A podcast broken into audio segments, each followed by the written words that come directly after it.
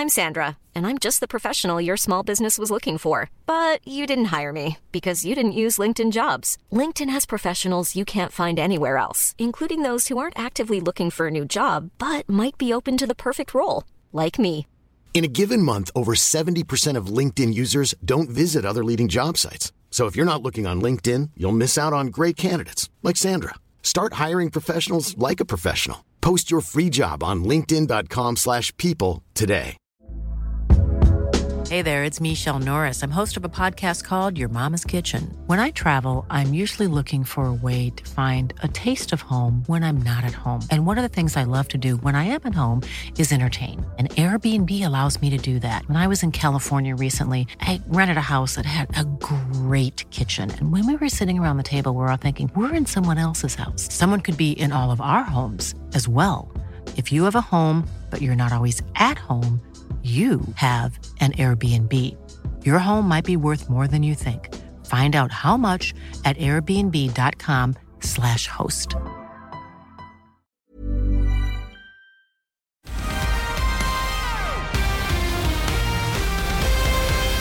Kia ora and welcome to the Aotearoa Rugby Pod. So much to break down this week. The All Blacks doing their thing, winning the Rugby Championship again, when a lot of people just really didn't see that coming, apart from the two blokes in the big screen. We've got a fair bit to go as well with referee chat. How are all these teams stacking up worldwide?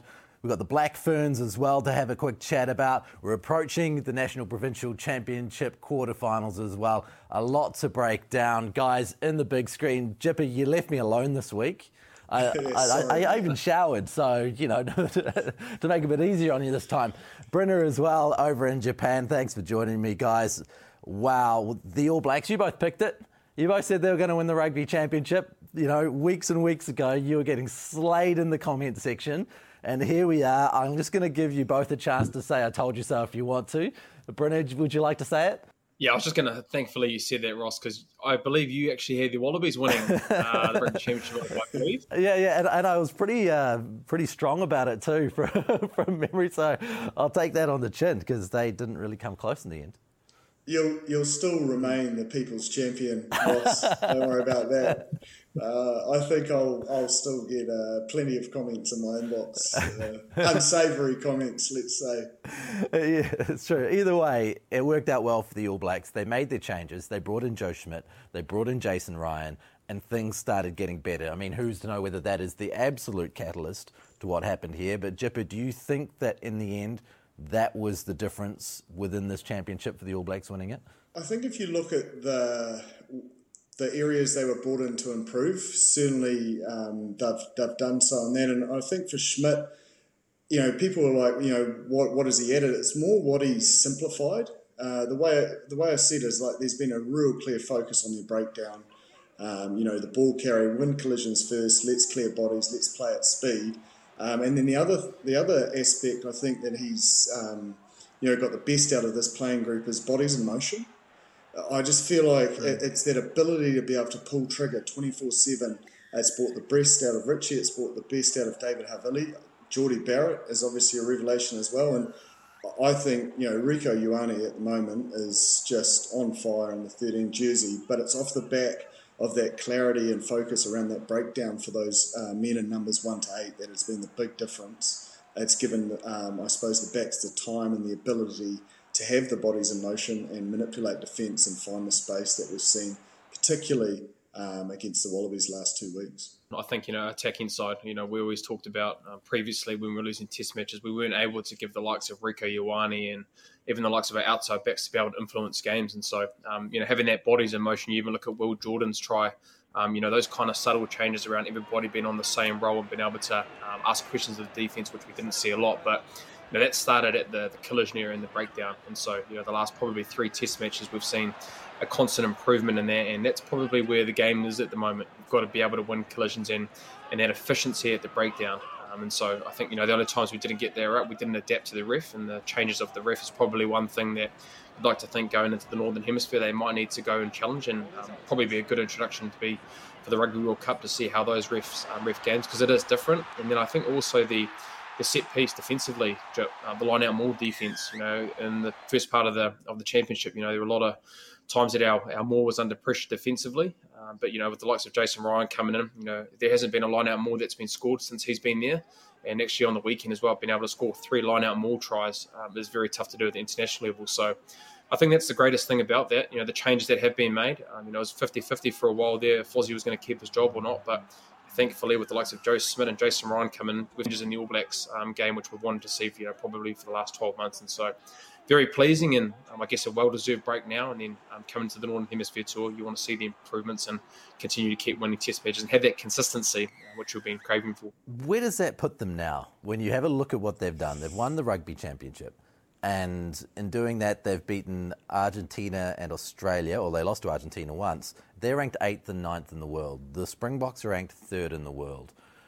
What does this actually mean, considering what we know about Ireland and what we know about France? Yeah, look, I got asked this question on Sunday at a, a, a club life members luncheon, um, and and I suppose for me, what I said is I think it's a really dangerous spot for us to be in. Um, I think it's really exciting. You know, we're so used to going into World Cups as favourites. At the moment, people aren't expecting much of us, and I just think you do that at um, yeah, it's very dangerous to have an All Black team with nothing to lose not a lot of expectation going up to a World Cup um, in France. Uh, and I just feel we're making improvements week on week in, in the critical mm. areas. Like like Bryn said, set pieces one, but uh, you know, if you look at the South African Argentinian game, the the Springboks won the breakdown, they win the game. So often it's the teams that win the breakdown will win the game, um, and I, I, feel we've got a little bit of our mojo back, um, and I think we're in a good place. I, I genuinely do, and I, and I like that the rest of the world isn't expecting much of us because I think it will bring the best out of us in terms of that backs against the wall, nothing to lose mentality. What questions were answered for you, Bryn, maybe selection wise during this series for the All Blacks? Because heading into the series, there were a lot of questions about the loose forwards, about who'll play 10. So, where do you think those questions were answered?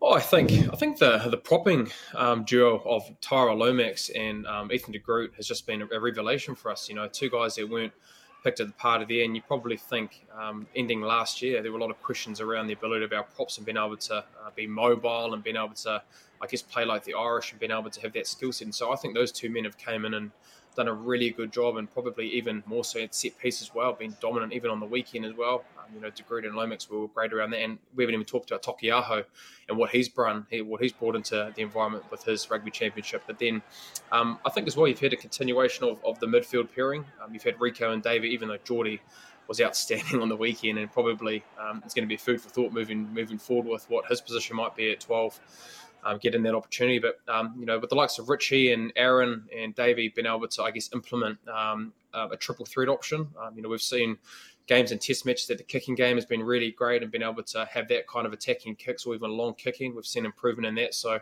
You know, it's been a continuation having that combination of having those three together um, has been really good. And then, um, then I think also the loose forward trio. I think there's still a little bit of questions around that. You know, I think with injury to Shannon Frizzell earlier in, in the season uh, of the Rugby Championship, um, you know, I probably think that number six role um, it's still up for grabs in the Northern Hemisphere tour, and then even moving forward for next year. But um, I think there has been a continuation of, of selection and being able to have that cohesion and being able to bring.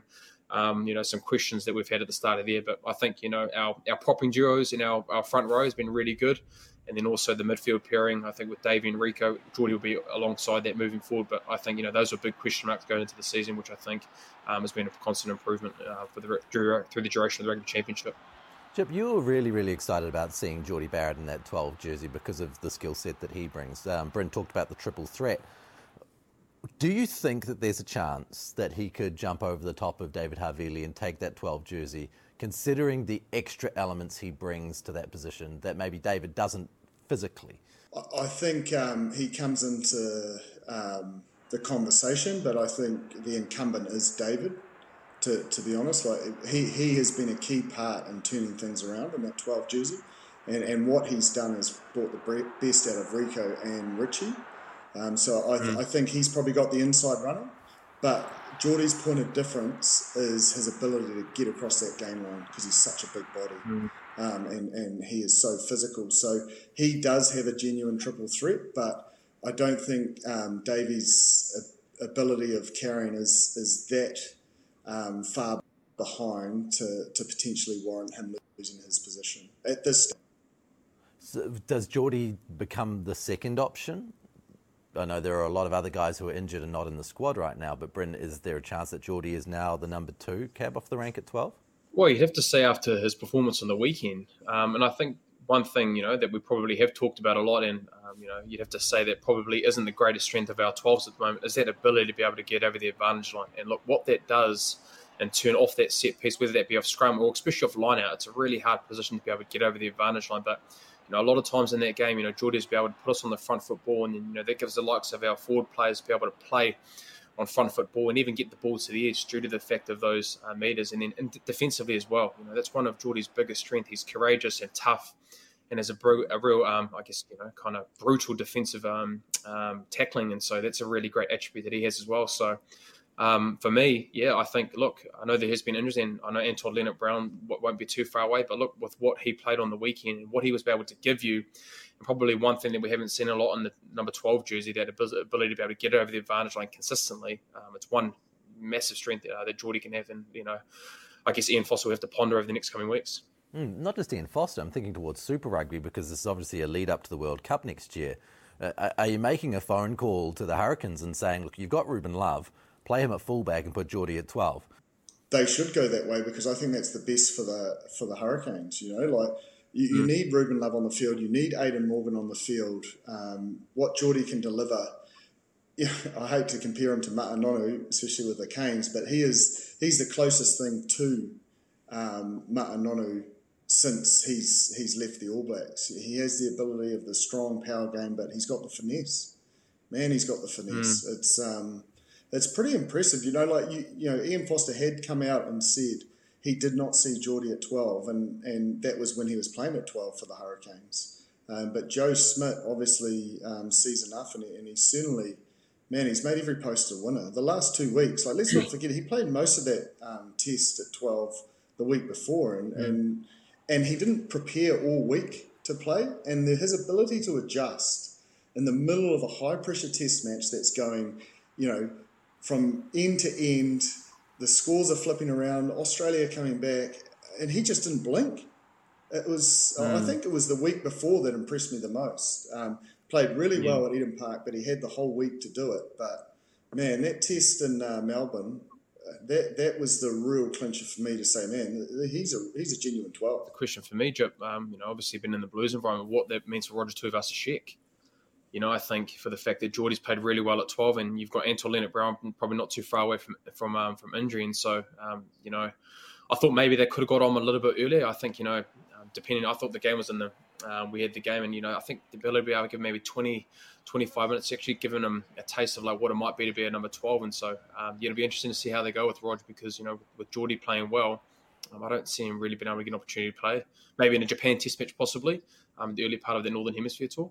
You'd be silly to bet against him. He's a true professional. Mm. Um, he's been to the top of the game at NRL. You know, winning a Dally M is uh, you can't put into words how hard that is. So, um, mm. you know, doing that, uh, winning a uh, NRL Grand Final, he, he, he has been under pressure before, um, and he'll he'll sense the pressure and he'll be dying for the opportunities. But I think the biggest thing is he's just got to keep getting runs on the board um, play as many minutes as he can. Um, in the Auckland jersey, the Blues jersey, if he gets an opportunity at All Black level, um, potentially against Japan, maybe Scotland as well, um, you know, for some decent minutes. I, I, I, think we the, the best is yet to come for, for Roger, and, and he'll be he'll be honing his craft behind the scenes. And, and I think just once he gets that opportunity, he'll be able to pull trigger. If you're looking at the end of year tour strategically, is it more strategically important to give Jordie Barrett more opportunity to develop in a jersey that he's shown a natural affinity for? Or is it more important to take a guy who, in the eyes of a lot of people, hasn't quite earned this jersey yet? You know, he's, he's got it because we know of his pedigree, but he's in that, that squad in order to develop him and give him the chance to take his natural talents maybe to the next level within the most elite squad. Bryn, are you better off using those chances against Japan or against Scotland for Jordie or for Roger? Oh, to, well, again, we're not, you know, privy to having the kind of thoughts around what they're going to be thinking. But I think what it has done, uh, Jordie having the opportunity to perform well in, in two Test matches, um, uh, you know, it gives him a position that you know he can be seen as a 12. And I think, um, you know, with David Havili coming back, and you've got Anton Lienert-Brown um, who might be coming back. Um, you know, if there is injury, then you know you do have that. You know, I guess um, the confidence you can play Jordie. But for me, I think you know the All Blacks have picked Roger um, based on the fact that they must see him um, as an option to be able to develop and have a have an influence or get have the opportunity to possibly be at a Rugby World Cup. And so um, I think the important thing he's been in that environment, been able to learn and I guess understand what it has to be an All Black. And let's not forget as well, you know, like he's only been you know one Super Rugby campaign. You know, didn't get an opportunity to play Bunnings NPC the year previous because of COVID. But you know, for me, it's just been able to.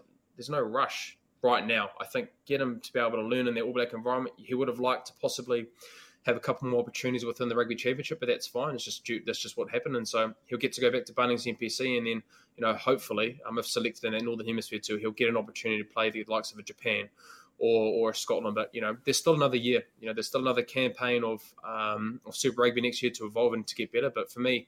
I think you know he's done so well considering that he hasn't played rugby for almost a decade, and so um, you know he should be. Uh, you know, I think we should be understanding around. There's no rush have been able to give him opportunities, and hopefully he can keep growing. And then when he does get opportunity, he's ready and can perform at that level. Jordie's proven now, in, in my opinion. Mm. So I don't know if he needs the opportunity, um, I, and I don't think Roger's been given a fair crack to warrant him not being selected. Do you know what I mean? So mm. I think those opportunities are there for exactly um, this reason and getting a clear understanding of the squad they want to take to the World Cup. And uh, he's definitely a he's definitely in the running, but you've got to give him a chance to actually put his hand up. Uh, and I don't think he's been given that at international level just yet. Look, look back at that quarter final against the Highlanders. He can play, man. He, he, he is um, he, he's he could be a real point of difference. Uh, he's got some X factor. He's got some. He's got something you can't coach. Uh, so I, I, think we'd be silly not to give him a genuine crack uh, on this interview tour. Is the development opportunity for him to wear 23 rather than 12? Is that really what maybe what they're thinking, Bryn? That's the place for him at a World Cup? Oh, there's so much to be able to. There's so much to go under the bridge before that before that happens. But I think you know at, at this stage, that's probably it. Yeah, well, it probably shows that you know there were three injuries. Sorry, David Havili and Quinn Tupaea injured. And you know, if you thought probably at the start of the rugby championship, if that had happened, you'd think Roger would get the opportunity to to play in a test match. But you know they went in Jordie's um, Jordie's direction because obviously he played well in that test match and then got the opportunity to be able to back it up. But for me, I think at this stage that's probably it. Um, you know whether he gets given an opportunity at uh, against a Japan or a Scotland to get a start to be able to understand what that might feel like. But um, I guess at this stage in his development, they're probably 23. You know, it's, for example, you know it's, it's a test match against England. Um, you know, you'd probably think uh, you'd go with Jordie and then have you know Roger off the bench again. So um, I think at this stage right now with his development, the 23 is probably um, his direction, and that's not a bad thing. Like I said, you know, the guy's only played rugby for like you know just just under a year, so um, you know, there's no rush for Rog. Get to more development, keep learning, keep getting runs on the board, like Jip said, whether that be at Bunnings NPC or next year at the Blues campaign, and um, you know, make the judgment coming into the Rugby World Cup next year. I think he's a perfect 23, to be honest. Mm. I, I genuinely think he could be an outside. He, he's he's he's shown it um, in another code, but he could definitely play, you know, a, the power winger role like Caleb Clarke. He could play the finesse role like Will Jordan. Um, fullback potentially as well. Like he he would definitely have the ability in the air um, as counter attacking. Um, you know, maybe kicking would be the only point of difference that maybe would need to be sharpened up, and then he can play in the midfield. Like you've covered all bases with one player, really. Um, and I, I, think if, as I said before, if he can get some runs on the board and get, get given an opportunity in the midfield, which let's be honest is probably the two hardest positions in, in, in the game mm. um, in terms of attack and defence and, and the role you have to play. Um, if he can nail that down, I don't think you, it would be a foreign concept to slip him in, in other positions. So, in terms of that 23 role, he, he would be uh, a perfect fit. So, with that being said, was it disappointing to see that he only got 10 or 11 minutes when that game was well and truly in the bag, Bryn? Why would they only give him 10 or 11 minutes? Oh, I'm, I'm, not too sure. I think, yeah, like uh, for me, we were talking about it when watching the game, thinking, you know, the game is done and dusted here. And I know Jordie was playing really well, but for me, you know, it would have been a great opportunity to be able to give him 20, 25 minutes and, you know, give him real, a real good crack to be able to influence the game. And so, you know, even in that last game, I think with how the game went, it was, a, it was very stop start in the last 10 minutes and wasn't really be able to get um, some meaningful minutes. So, yeah, for me, I was a little bit surprised. I thought, you know, possibly could have come on a little bit earlier, but, um, you know, for whatever reason, Jordie was playing really, really well and they possibly could have been thinking about the bonus point and being able to accumulate points with knowing that South Africa were to play. But um, for me, I would have liked to see him play a little bit more, considering that, you know, I thought the game was was done and dusted. But, um, yeah, it wasn't wasn't meant to be. I won't claim this as my own um, slogan as, as such, but when I've chatted to um, ex All Black Tony Woodcock a number of times around um, things like this, he, he just turns to me and he says, It's not a development team, mate. It's the All Blacks. Um, so, you know, you get your development at levels, and when you get your opportunity, you've got to take it in that jersey. And, and I think, um, you know, rugby championship on the line, um, plenty to play for. They were going well. Why disrupt it? Mm. So I, I, have a different view on it purely because I've been called out when I've uh, posed questions like that um, to to other other players, I suppose. I just had this image of Tony Woodcock giving you a look like I don't say much, mate. But what I do say, yeah. would it be the first one, mate? Would yeah. be the first time? Uh, be the first time that's me, mate. He's not a hurry. He's not in a hurry to talk code at the best of times, uh, and it's fair to yeah, say the true. conversation wasn't long. Dave Rennie, look, it was a close game over in Australia. Suddenly, it's 40-14 at Eden Park, where you know they haven't won since 1986. It's no surprise they didn't win there. It's hard to tell how they're developing the Wallabies right now. Bryn, do, do you feel like they're moving forward? I think they are moving forward. Like, look, I think Dave Rennie brought up a really good point um, at his post-match conference. Is that you know for them at this stage to be able to compete against guys like you know the top four teams in the world, they've got to be at their very very best to be able to compete and win games. And so, you know, Slipper's been talking about a level of consistency that they probably haven't had. Um, you know, they're in one game. You know, they almost beat us in in Australia, and then you have a performance that like they do on the weekend uh, where they lose by you know 30 odd points. And so I guess the consistency is probably the worst thing for them. But I think again as well, you know, with the likes of you know Quade Cooper and I think Samu Kerevi has been a big loss for them. Um, you know, I think last year in the rugby championship, he was so pivotal in being able to. I guess um, have great moments in test matches to be able to, I guess, you know, win test matches or um, you know have positive, positive um, moments in games where you know they probably just missed that this year, and you know you've got a lot of injuries at the moment in that team, and it's probably going to get even worse with those Japanese boys not being able to play in the Northern Hemisphere tour. So I think the end of year tour is probably going to be um, more of like a, a bloody and being able to have more depth going into the 2023 World Cup. You'd probably have to think that's the direction they're going to go in. A lot of young guys are going to get given opportunities at, at that level, and so and they've got a brutal, uh, brutal finish as well. Against, I don't know, they're playing probably all the top teams in the world, so um, I guess for them it's been able to be patient and been able to, I guess, have a have a more of a goal. Um, and you know, they would have loved to win the rugby championship, and you know, hopefully they can be successful over the Northern Hemisphere tour. But it's blooding these new players in, and I think having them giving them opportunities to be able to then, you know, think in the 2023 World Cup, these guys have played meaningful minutes, and hopefully it sets them up very well because um, it's been a tough rugby championship for them, and I guess the points that I've said have been probably the reasons why. I certainly think they have. Um, and, and on the fact that you've probably laboured a couple of times there, Bryn, is they're down to their fifth or sixth player in certain positions. Quite a lot of positions, to be honest, and they're still competing. They're in the fight, they're in the contest. Um, but where they will need to improve, and, and somewhere that um, Dave will be looking at, is I'll use the example, and it's not because I think this player was outstanding um, throughout the whole rugby championship, but Wright's decision to quick tap and grubber uh, the 25th minute when the game was in the balance. Yeah. Those are the opportunities you just can't you, you can't punt on. You can't gamble on. They needed to kick that to the corner and try and get some points on the board and um, turn the momentum. Um, and I know he was trying to turn the momentum, but it's those little decisions that cost you against the top four sides in the world. Um, so uh, that that that uh, along with getting some uh, injured players back, they, they're right in the mixer. They, they are certainly right in the mixer to, to be considered a contender for, for next season's World Cup. What about the Springboks? I mean, they're ranked third in the world. They also had a mixed rugby championship with a few ups and downs. How are they tracking towards the World Cup, do you think, Jip? Quite nicely, uh, especially with Willemse. I think if they stick with him at 10, uh, they have they mm. have a, a, great balance with him. Like he can play their standard um, contestable kick game, but then he just has the ability. And you know, talk about moments in big Test matches and, and knowing when to you know strike while the iron's hot. He just has a knack of that. de doesn't get enough plaudits for how good he is. I don't reckon. Yeah. Like uh, you hear, you know, you hear talk about we talk about midfield so much. You know, we just spent a long time just talking about our situation here in New Zealand, but man, he is just a constant, consistent force for the Springboks. He does the same at mm. club level.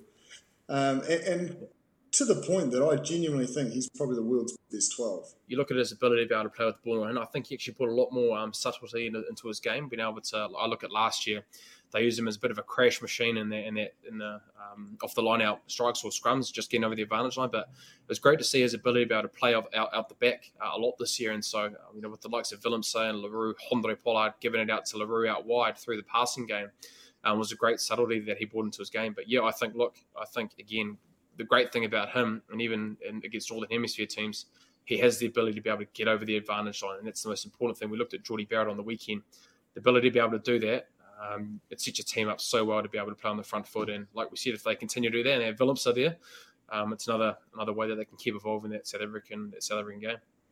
On the other hand, the Pumas again show a lot of promise and very little consistency, Jipper. I said at the start of this comp, discipline, like 22 penalties on the weekend. Mm-hmm. Um, and and I, re- I think the Springboks would admit that wasn't their best performance um, that they'd like. But had, you know, say they just gave away 12 instead of 22, they're in that game. Potentially they win it. Yep. Um, but it's their Achilles heel, is, is just getting that balance between, um, you know, fire in the belly, cool upstairs.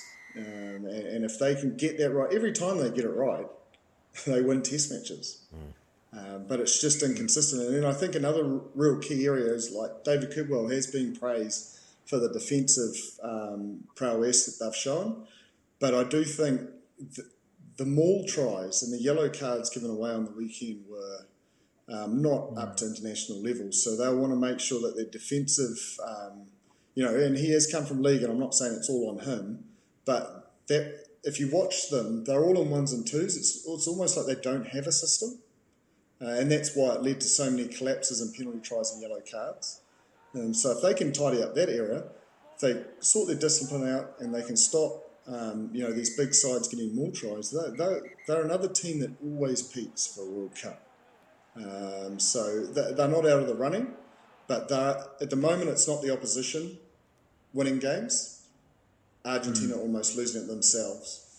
That just comes back to your own accountability of not being able to give away penalties and understanding that. So, um, you know, whether that you, know, you have not maybe a solution is bringing in a mental skills coach to understand in pressure moments to be able to try and think how can you not give away penalties and being a blue mind, blue you know, blue headset um, mindset. Sorry, being able to be cool and calm, um, because once they get that right, just look at the All Blacks. They tackle at 92, 93% when they make really good decisions and don't give away penalties, and they beat the All Blacks, you know. So it's all there. And so hopefully they can make those changes um, because they can show that they can beat top teams in the world. Let's talk about who is your player of the tournament, Bryn. Uh, who did you like the most? For me, it was uh, Taukei'aho. I think with what he was able to do, considering um, you know where he's come from and like the, the, the, stuff that we said and what he brings to that All Black uh, All Black team, and I guess the, the direction we're Hiring for your small business? If you're not looking for professionals on LinkedIn, you're looking in the wrong place. That's like looking for your car keys in a fish tank. LinkedIn helps you hire professionals you can't find anywhere else, even those who aren't actively searching for a new job but might be open to the perfect role. In a given month, over 70% of LinkedIn users don't even visit other leading job sites. So start looking in the right place. With LinkedIn, you can hire professionals like a professional. Post your free job on linkedin.com slash people today. Hey there, it's Michele Norris. I'm host of a podcast called Your Mama's Kitchen. When I travel, I'm usually looking for a way to find a taste of home when I'm not at home. And one of the things I love to do when I am at home is entertain. And Airbnb allows me to do that. When I was in California recently, I rented a house that had a great kitchen. And when we were sitting around the table, we're all thinking, we're in someone else's house. Someone could be in all of our homes as well. If you have a home, but you're not always at home, you have an Airbnb. Your home might be worth more than you think. Find out how much at airbnb.com/slash host. Where it needs to be and against the Northern Hemisphere teams, um, where that's where we're going to where we're going to face our challenges when it comes to the collision area. Um, he's a guy that um, has been world class in that area, and I think even the set piece as well.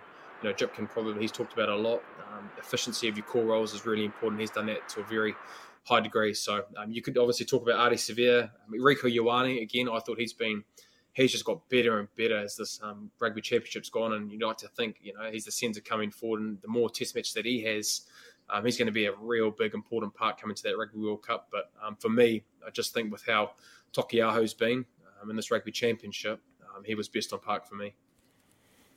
You got a chance to take a hooker now, Jip. Just just follow it I up. don't need to.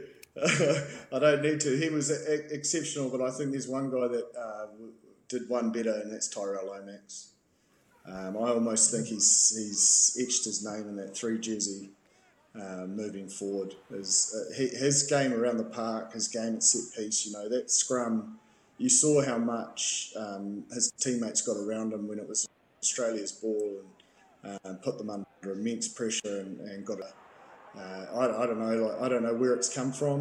Um, it's certainly, Yeah. um, you know, it's it's not the form that probably they saw in Super Rugby, but he's he he has just made such a statement, um, in my opinion, and, and he's a world class tight head now. Who comes highly commended, Bryn? Gonzalez from um, from Argentina. I think he was actually my newcomer. Um, I thought, look, again, he's played a few Test matches, but I think with what he's done in the Rugby Championship, he was one that really spot. I really enjoyed. You know, the, the sidestep on Le Roux, Le Roux, that'll be a couple of memes that he's going to have in South Africa, unfortunately, because um, that was a hell of a try, great footwork, and I think um, you know we talked around Kremer and Pablo, you know, more custom um, guys that we do know, but I think his performances throughout uh, the Rugby Championship, what he can bring long term, um, he's one guy that I thought was outstanding. And then I actually had Pete Samu. I know he didn't play number seven at the, at the start of the year, but I think um, his ability to be able to, with Michael Hooper being out, um, an ability that he has as a number seven, and I think with where the game's going, whether Michael Hooper comes back or not, the collision area is really big. You know, we've seen Scott Barrett move to six because for that, um, for that exact reason. I thought Pete Samu, his injection and what he brought into that number seven jersey was massive, um, especially in that game in Australia, but even on the weekend as well. So, um, and then Malcolm Marx as well. Mate, I was honestly going to give him player of the tournament, and I just thought it's just I'm, I'm just fanboying far too much. um, but he was he was outstanding. I, I think um, you know Jordie has to have a have a notable mention his ability and his ability to move into that midfield. Willem, so we've spoken about. Uh, Pete Samu is another one, but sort of a guy that uh, missed selection but got an opportunity through injury, and I think he's put himself back on the mat. There's Reece Hodge. Oh, I, th- I think he's um, he's a key cog for, for the Wallabies and his ability to play 15, first receiver, uh, great in the air, um, really good, you know, long kicker in terms of uh, picking up three points here and there. So I think he was um, really strong. Um, I think it, it's the best I've seen Siya Kolisi play um, in, a, in a long time uh, in terms of a big stretch. Um, so he's he's he's key to that Springbok side being the very best, and he was at his very best throughout this tournament, and that's what gave them um, the potential opportunity of, of winning. Um, and then I'm interested on this from Bryn, but from my um, lens is Bertranou. Bertranou, um, the nine for Argentina. He, he uh, almost the form nine of the comp. Would you say? Yeah, I had, it was between him and Hendrikse. I think, um, you know, I thought considering, you know, you've got Faf de Klerk, a world class um, and World Cup winning nine, to be able to keep him, um, you know, on the bench is testament to how well he's playing. But yeah, I love Bertranou. He's um, abrasive in contact when he does attack the line. He's got a great running game, and I was also impressed with his kicking game. You know, Cubelli's in the squad. You know, you predominantly think would be the better kicking nine, but I thought Bertranou with Carreras as well. They've got a nice sort of combination going on with their kick game and opportunities that they can um, exert pressure through their kicking game. But yeah, he's one guy that I thoroughly enjoyed watching and really looking forward to seeing his progression through the international stage and even you know leading up to the Rugby World Cup with Carreras as well, which is great to have a young ten coming through. Um, and you know you'd like to think those two those those two guys will be really focal in Argentina for the next next couple couple of years. One of the standout things from this tournament has been the emotion that's been brought out of the fans by the referees' decisions, and I suppose the laws that the referees have to um, adjudicate on. It seems like week in, week out, the comment section, uh, on our comments on, on YouTube, are just lighting up. People are furious. And I don't know whether it's because that's the way the world is now and you can be, you know, red or blue politically and it's all just, you know, gr- there's no grey area with anything anymore. But people seem to be absolutely irate with referees. And again on the weekend, we saw Eben Etzebeth get yellow carded when he was pushing a player who was escorting um, a man going up in the air. So I suppose the question is twofold. One, let's start with the decision, and two, then let's talk about people's reactions and whether or not they just need to cool down about the refereeing um, stuff. So, firstly, Eben Etzebeth, Bryn, was that a yellow card? I, I don't think so. I think I've seen some pretty bad ones around. Like I think you know with the escorting and um, players have done that in the past. We actually do push them right into the person and you know you can obviously take their legs and they can end up you know getting in a really bad situation. But for me, I thought you know it wasn't a yellow card, probably a penalty at, at best. But even then, it's it's arguable. But I think for me, it's just like it's going to get to a stage where we're going to be at a Rugby World Cup, and you know whether the refereeing style um, of different because look to be honest, different countries referee the different uh, referee the game differently. And so for me, really, it's going to be a point now where I think it's going to be the best team that's able to adapt and I guess in game being able to try and adapt to refs and how they're refing the game because they're going to happen. Yellow cards, red cards, is going to be causing World Rugby World Cups moving forward that um, are going to happen because with how the game is going, how it's officiated. Like, look, there were six there were six yellow cards on the weekend with um, the South Africans and the Argentinians. You know, so um, unfortunately, it just is where the game is at the moment, and I think like I've said a couple of times previous on this, it's in game and being able to adapt to the ref that you are having. Who can do that the best at, um, at the World Cup? I think is going to be really the best chance of winning it because, there, like you said, there is there is no grey area, and it seems like anything 50-50 or even like 60-40 is getting penalised, and there's yellow cards going left, right, and centre in, in Test matches, which is frustrating for viewers. I can only imagine. You, you like you said, Ross, it's frustrating to see when you're seeing um, you, lots of yellow cards coming in games. How do you fix it, Jip? Yeah, I suppose with the Etzebeth one, I, I, struggled with it in the sense that it's almost rewarding negative play because we all know what mm. what players are trying to do with the escorting. Um, they're trying to provide a pocket for it to be not a contestable kick. Um, so you can see where Etzebeth was. He was he was genuinely being blocked. I don't think the option is to push players into the guy in the air because we all know that's going to end in tears. Um, but giving a yellow card to Etzebeth almost rewards the player that's doing the blocking.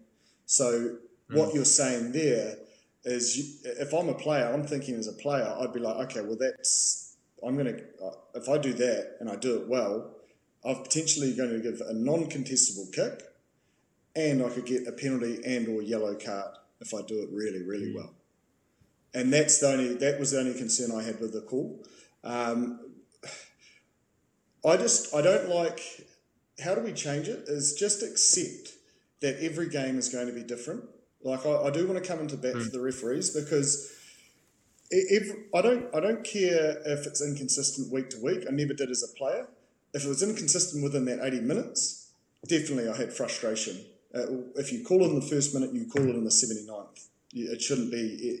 But week to week, part of a player's um, strength or part of being world class is your ability to adjust to the ref. Richie McCaw was the best at it, and that was his biggest point of difference. Is he just had an ability to adjust to the situation and the way the rules were interpreted by a ref every single week. Um, and I think people have just got to come to terms with it's not going to be consistent. It can't be. It's uh, uh and also we don't have a long line of refs queuing up because of this as well. Um, and they are very, very critical to us all enjoying this game that we love. That list could get shorter and shorter if the reactions are the same. I mean, and we've seen it 100%. from Rassie Erasmus's video mm-hmm. to Ardie and Aaron Smith having pots and um, post-match interviews to South African Rugby Magazine running polls on whether you thought the ref was good on the weekend. These guys are under fire, Bryn. Yeah, they are, and I guess that's just part and parcel of where it is at the moment. I guess whether this will happen or not probably won't. Like you look at um, the ability of coaches, right? Coaches and players, when it comes to the media, they come out and speak around when they've made mistakes or done something wrong. You know, um, whether you might, you guys might think differently, but you know, for me, if you know, if it's a big corner test match and something is wrong, it's blatantly wrong, and they come out and actually say, you know what, we're at fault here, uh, we got the decision wrong. For me as a player, I'd, you know, it'd take a lot easier to be able to understand that and just say, oh, they've taken some accountability and responsibility here. Look, and whether that's the right decision or not, um, but for me, you know, I'd love to see that some some side of the of the refs being able to do that because it shows accountability and shows that they um, are human and they're making mistakes. So, um, you could be a little bit different uh, different around that, but um, I guess that's one area where I wouldn't mind seeing it come out. No, well, we, I've I've done um, some work with a, a, number of the referees around Super Rugby Pacific and certain things we're looking at, and they actually just want their opportunity to explain. So why why mm. You know to, for them they never get an after match interview to say oh this is what I was thinking yeah. this is how I so they never actually get to uh, control the narrative. They just get absolutely slated with no opportunity to say um, this is actually what I was thinking and this is actually the rule that um, it applies to. So I think the more, and I think they're up for it. Well, certainly in this hemisphere, the rest are up for, um, you know, potentially having a post-match interview and, and talking things through. Uh, and I think that could That'd be, be, a great, great addition to the game and understanding yep. of the way the uh, the laws are applied in, in a referee's mindset. It's an hmm. interesting mm. concept there. I think it was tried a few years ago and then it, it's kind of went away, didn't it? They tried putting my well, we've already got mics, but cameras on them and all sorts of things as well. I, I suppose the counter argument to that is that they get a really good chance to explain themselves because they've got 14 cameras on them and a microphone, and whenever they make a big decision, we can hear the communications that they're having with their um, touchies and their TMO. So I suppose in hindsight, it's good to maybe go, do you think you got it right or wrong? But the actual explanation think, itself is, is well and truly out there.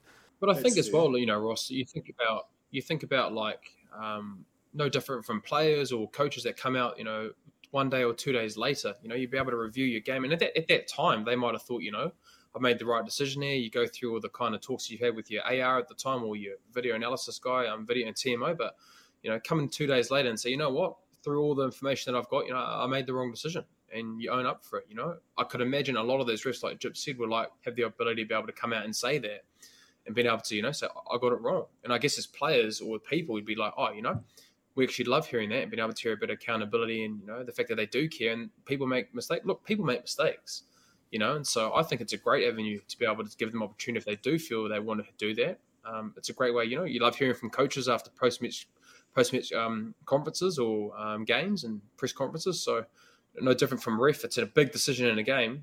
Um, you know, imagine um, you know, after that Wallabies game. But whatever happened to you win some, you lose some. You know, over the period of a season, you'll, you'll cop some and it'll even itself out over time. From a fan's point of view and seeing the reactions, especially, I mean, maybe the Raynal decision on one hand, because that, that affected the winner and the loser of the game. But when you look at the reactions now, whether it's Eben Etzebeth's yellow card or Sam Whitelock's try or non try, whether he was holding that ball, these are decisions that aren't affecting the winning and losing of the game. You win some, you lose some. Get over it. I think yeah. I like the engagement. If that's, I don't know, I know that sounds strange, but our game is struggling a little bit. And if the more engagement we can have, positive or negative, um, it's a good thing for, for the game and it keeps it alive. That can be taken to the next level because if the passion of the fans on particular topics is listened to, then the game can improve. You know, and that's it. You, those loud voices have to be listened to. It has to get into whatever World Rugby Committee that uh, that makes the decisions on these laws or how the laws are ruled on, and then we can move forward. We've got the engagement. Now let's have the game that we want. Certainly, it's been a colourful one. I think both on and off the field. I think that's been the best thing about this rugby championship. The story on the field and the story off the field are equally as interesting. Oh, there's been drama, mate. There's been drama as well. How like how good? yeah. Like you, you just think in Fozzie for about two, two, three weeks. So there's been everything. Yeah. Now no one's talking about him. No, I know, and that's so funny. You think you just think pre the All Blacks going to South Africa, the pressure and the, the heat, and now for Fozzie to walk away with both trophies, you've got to tip mm. your hat to him for the pressure that he was under, and, and, he he didn't blink at any stage either. Like he was, he just fronted up. Um, so I hope he's you know taking a well deserved few days off before he focuses on the Northern um, tour because man, he's earned it. Uh, you look forward to the World Cup. And in a hypothetical situation that the All Blacks were to win the World Cup, it'll be really interesting to see what the conversation about Ian Foster is. Is Ian Foster the heroic All Blacks World Cup winning coach? Or is Joe Schmidt the guy? You know, yeah, what will that true. conversation be? Will people be like, well, you needed these two? Or will people be like, no, well, you did it. This is yours. This is your trophy. I know we've been at a stage where obviously wasn't to the point where um, we've had a situation like um, Fozzie before, but, you know, look back in 2009 you know, when um, Graham Henry was the coach, you know, he obviously lost the World Cup in 2007, 2009. I think we lost to South Africa three times, mm. you know, and then we come back and win the Rugby World Cup in 2011, and he's ended up being a knight, and he's got gigs left, right, and centre, loop winning that Rugby World Cup, you know. So, um, again, if, if, it can be done, you know, the great thing, you know, there is there must be belief in that group now, and even us as Kiwis as well, because we've seen growth in the areas that we've wanted to see that we didn't see at the Northern Hemisphere tour. So you'd like to think that they'll um, they'll keep improving and see the um, the consistency hopefully at the back end of the season. Um, it's always tough in the Northern Hemisphere. It's a long season for us and no different from when the Irish came down here to the back end of the year. But um, you know, winning two championships, rugby championship, and keeping the Bledisloe more importantly. Um, you probably weren't saying that, Ross. You definitely weren't saying that, Ross. You were thinking Australia were going to win. You know, so yeah, I don't think that was crazy. Pretty here, you know? Gee, he hasn't let you forget that, has he, Ross? at the time, he was like, hey, hey, hey, hey. I, I still don't think it was a crazy call. Like at the time when you stacked it up, but, you know, things have changed somewhat. And they seem to change each week. And that's why it's hard not to be knee jerk. Because in a championship where one week you're awful, the next week you're amazing, the next week you're awful, the next week you're amazing, like the All Blacks were, what are you supposed to think? Yeah, I think all sides went through that didn't they? You know, like they'd mm. front mm. and they didn't front. And um, I think for the All Blacks in particular, uh, I think their belief in themselves and what they're trying to achieve will be so much stronger coming out the other side of that pressure cooker. Because, mm. man, it was intense. It was. We can draw some really serious parallels between the All Blacks and the Black Ferns right now because the Black Ferns were in a very similar situation. They went over on their Northern Hemisphere tour. They lost to the, the English and the French women and they lost badly. They weren't even in the game. Here we are. There's been some coaching changes. There's been some changes to approach culturally, and there's been some changes to the personnel. On the weekend, they beat Japan 95 12, which, you know, should be relatively expected a big victory because the Japanese are what ranked 13 in the world and they've never played each other before. You'd expect a big win. But they have made massive improvements. And where do you think, Bryn, they sit now heading into their World Cup, which starts on October 8? It's only a few weeks away. Well, look, I think, you know, you, you, we talk around Wayne Smith and the level of coaching that he's had. And I guess the biggest thing that, you know, I've loved to see is, yes, sometimes you look at the Northern Hemisphere girls when they did play up there.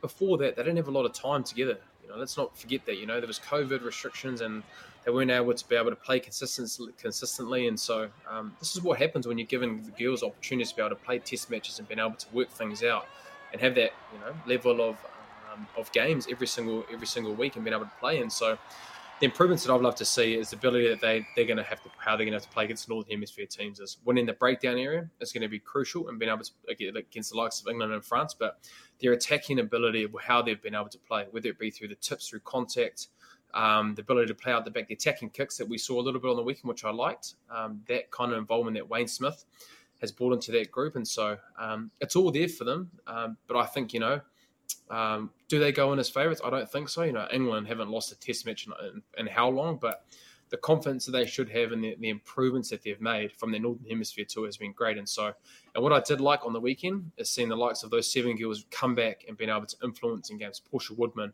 you know, if you can give her time and space, and with how they have been playing, winning the breakdown area, and I know it was against um, Japanese, but when they played um, the, with the Wallaroos, when they did get that right, they can give the likes of you know Fluhler who came on as well, and even Aisha who's been there as well, Ruby Tui who's been great coming from the sevens. Um, so it's all there. It's just been able, can they do it physically and set piece as well against these the likes of England and France. But a great a great way of a great learning and great improvement from the Northern Hemisphere tour that where they didn't perform at all.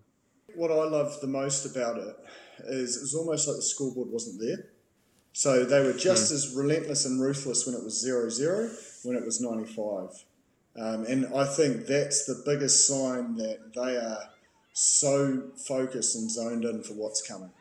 Uh, and they're so ready and, uh, and, and and it's just classic Wayne Smith style. It's just you know, you, he is just a coach that instills belief, but he also instills a, an edge that you just you can't you don't you don't button off until that full time hoodoo.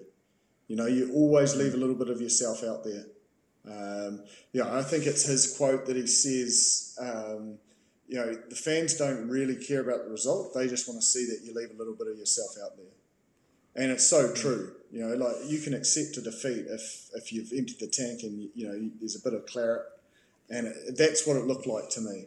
It just looked like a team that didn't care what the score was. They were going to be efficient in all their roles and everything until the end. And they're adding things to their game. for me, you know, mm. seeing an attacking kick, I think it was Hazel, Hazel coming in and, and, and putting an attacking kick from first receiver across the field.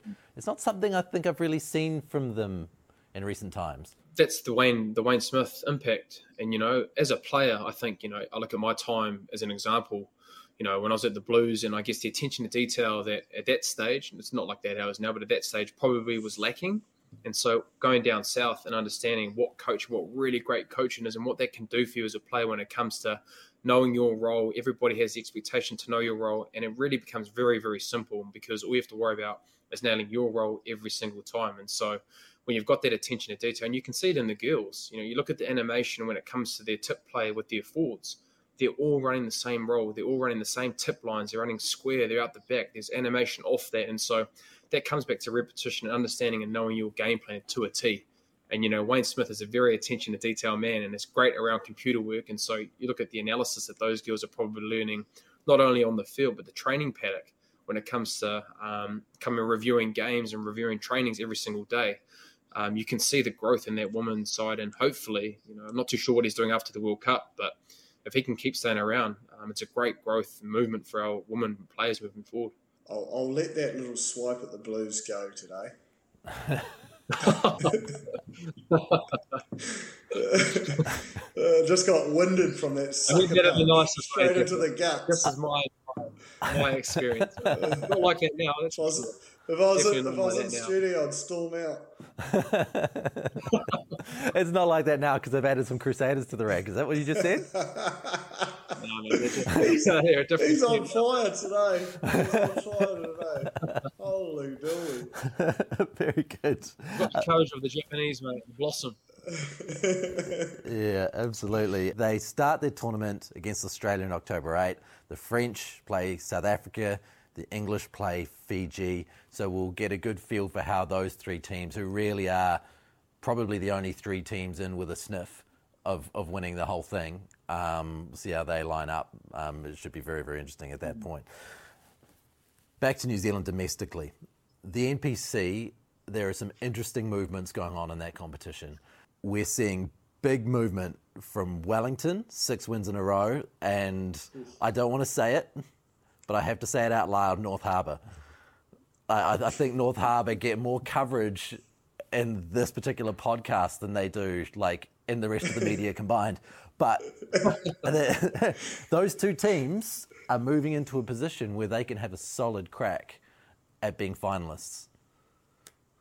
They're on a run, both sides. Like I was seriously impressed. I spent a, uh, a brief um, moment with the Waikato team last week before that Shield Challenge, and they were they were they were pretty confident going down there. They had every um, you know a hundred percent fit squad to pick from, and I, I didn't see that result coming. But it's almost like the Shields brought the best out of Wellington.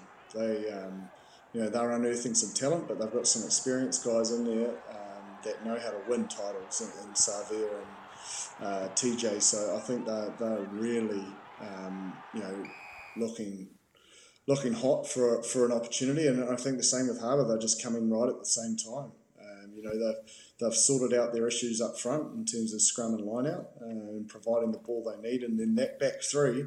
I, I don't think there's a better back three in the comp. Yeah. I'm sorry. How can you not be happy with those guys? They're just um, man. Tevita Li.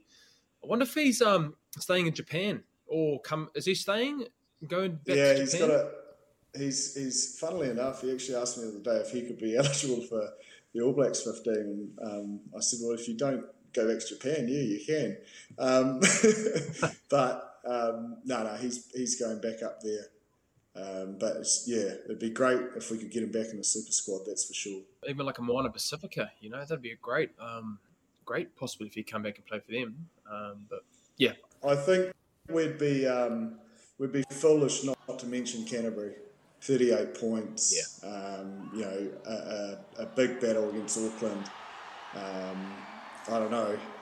It's theirs to lose at the moment. I think like Wellington, they're coming strong, so are Harbour, but if they get that home final, because they're probably going to end up with the most points. So if they get that home final, shoot, it will be hard. It, it's it's theirs um, to lose, as I say. Just like the rugby championship was Australia's to lose.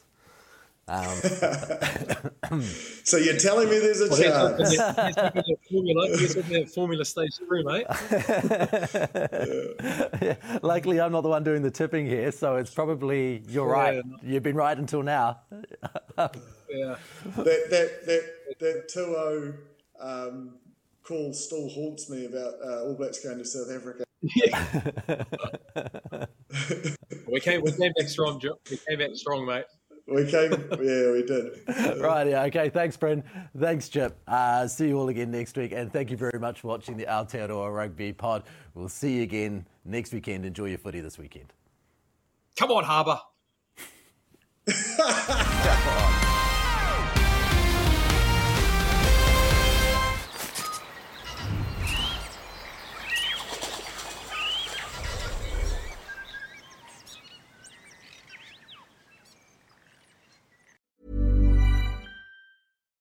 When you make decisions for your company, you look for the no brainers. And if you have a lot of mailing to do, stamps.com is the ultimate no brainer. It streamlines your processes to make your business more efficient, which makes you less busy.